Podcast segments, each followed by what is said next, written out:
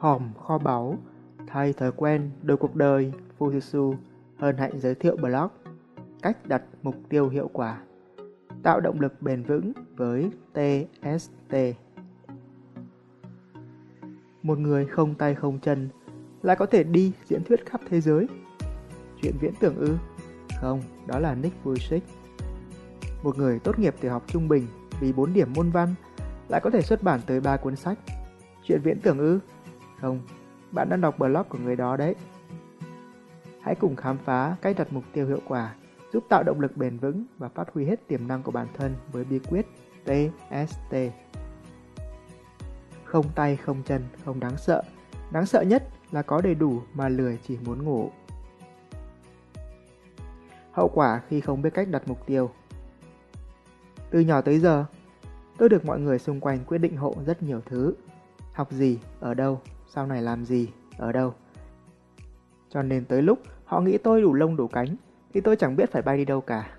Vì bao năm qua, tôi đâu có được học cách đặt mục tiêu hiệu quả. Tôi chẳng biết mình muốn gì, chẳng biết đi về đâu. Cảm giác đó thật là khủng khiếp. Cứ như linh đênh giữa đại dương không bến bờ vậy. Sau đó, tôi tình cờ lạc vào một vài hòn đảo. Đó là những cuốn sách truyền cảm hứng, những khóa học phát triển bản thân. Chúng giúp thuyền tôi mạnh dạn căng buồm, lướt tới những mục tiêu to bự. Vài tháng sau, tôi cập bến ở một hòn đảo khác có tên là Đâu lại vào đó, nơi rất nhiều người gửi gắm dài hạn những ước mơ mãi không thực hiện, những mục tiêu bỏ xó, những kế hoạch dở dang. Những tháng ngày ở hòn đảo ấy thật khó chịu. Những mục tiêu đặt ra rồi để đó, cảm hứng đến và đi như một cơn gió. Khi nhận ra có gì đó sai sai, tôi quyết định ra khơi một lần nữa để tìm cho bằng được cách đặt mục tiêu hiệu quả, có thể tạo ra nguồn cảm hứng bền vững giúp tôi thực hiện. Và đây là những gì tôi phát hiện ra trên hành trình ấy. Ba yếu tố giúp bạn đặt mục tiêu hiệu quả. TST. Yếu tố thứ nhất, nó phải gắn liền với một đặc điểm nào đó độc đáo của bạn. Trước khi nổi tiếng, Nick Vujicic cũng có những khoảng thời gian đau khổ, sống không mục đích, thậm chí muốn tự tử. Cho tới khi một ý tưởng này ra, sẽ ra sao nếu một người không tay không chân như mình lại có thể bơi lội, lướt sóng, trở thành tỷ phú và làm từ thiện? Đó là một cách đặt mục tiêu hiệu quả. Vì đâu có ngày nào thức dậy mà tự nhiên tay chân mọc ra. Không tay không chân từ thảm họa, nay đã trở thành một món quà của tạo hóa, trở thành một móc treo trí nhớ, một lời nhắc nhở tuyệt vời giúp cho Nick Vujic luôn nhớ phải thực hiện mục tiêu mình đề ra. Tìm hiểu những người thành công, bạn sẽ thấy dường như mỗi người đều có những thiếu sót.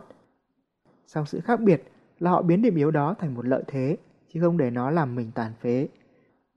Dựa trên đặc điểm vốn có của bản thân, đặc biệt là điểm yếu, chính là một cách đặt mục tiêu hiệu quả. Hãy nhớ, chúng ta sinh ra, mỗi người đều có thiếu sót, là để thành công theo những cách khác nhau.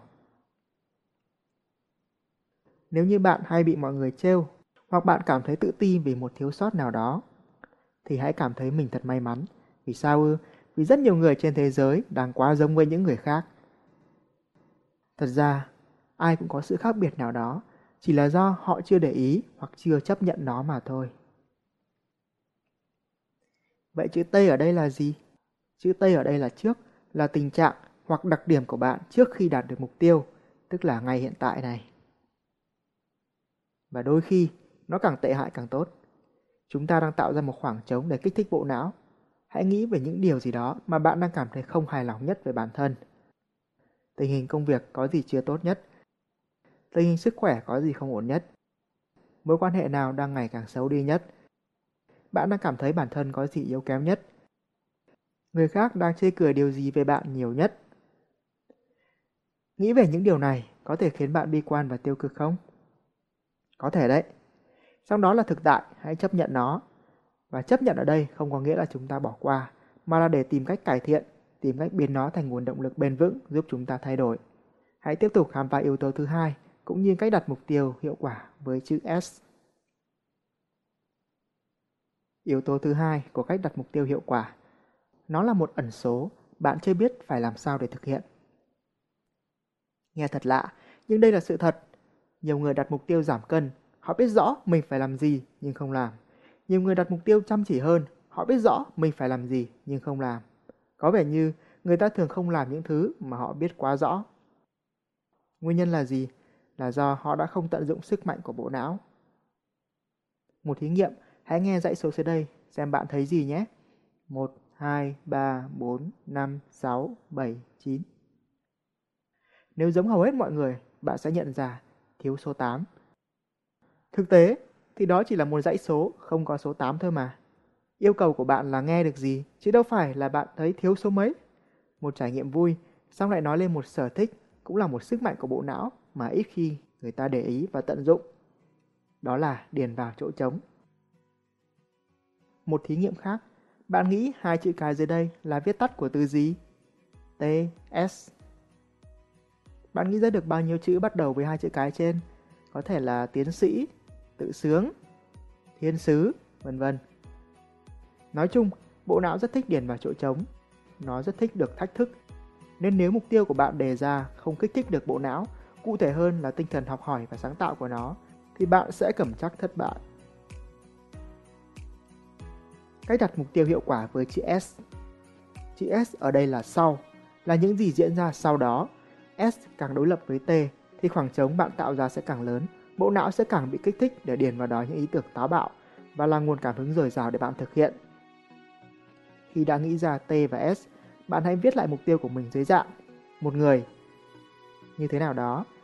Nhưng sau đó đã có thể như thế nào đó. Năm 2011, tôi tham gia vào một tổ chức đào tạo.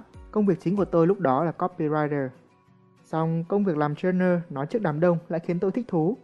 Mà để làm được trainer, bạn không những phải tự tin diễn thuyết mà còn phải hài hước nữa. Chưa kể đẹp trai là một lợi thế. Thật tiếc, tôi là một người đàn ông hướng nội, mở ngoặc ông nội và không có cả ba thứ trên.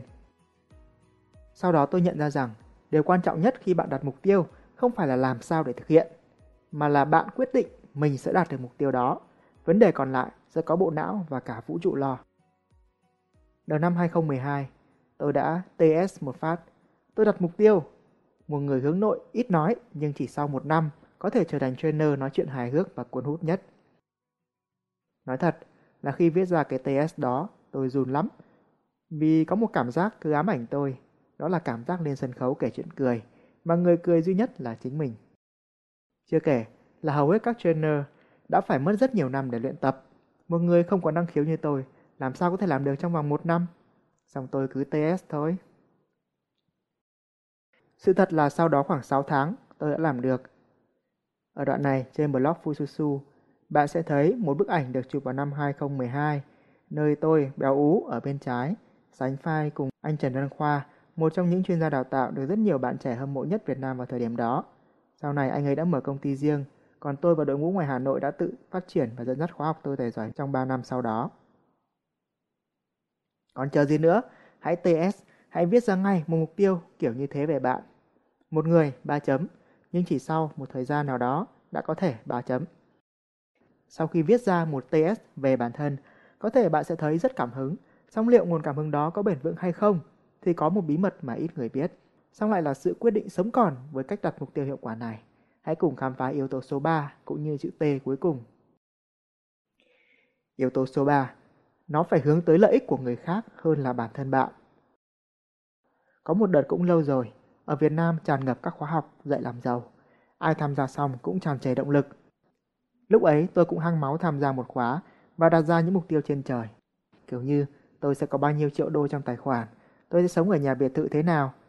Xong như một cơn gió đến rồi đi, nguồn cảm hứng ấy chỉ tồn tại được ít lâu. Khi nhìn lại và đặt câu hỏi tại sao, tôi phát hiện ra là những mục tiêu kiểu như vậy, tuy có thể đảm bảo được hai yếu tố, tạo ra một khoảng trống lớn so với hiện tại, nhưng nó lại xuất phát từ sự ích kỷ cá nhân. Chúng trả lời cho câu hỏi tôi sẽ được gì, thay vì tôi sẽ đem lại giá trị gì cho người khác. Trong khi đó, bạn sẽ thấy càng những người thành công thì mục đích ban đầu của họ lại càng vì nhiều người.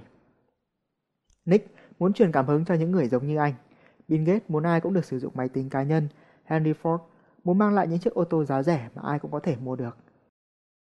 Khi ta đặt mục tiêu vì lợi ích của muôn người, thì việc nhìn thấy một ai đó đau khổ hay một thế giới còn khiếm khuyết sẽ trở thành động lực mỗi ngày. Còn tiền bạc ư, chúng chỉ là hệ quả mà thôi. Năm 2008, tôi may mắn được tiếp cận với rất nhiều kiến thức quý báu. Tôi ước, giá như mình biết trước thì tốt biết bao. Và tôi nghĩ có thể có rất nhiều người cũng sẽ như vậy.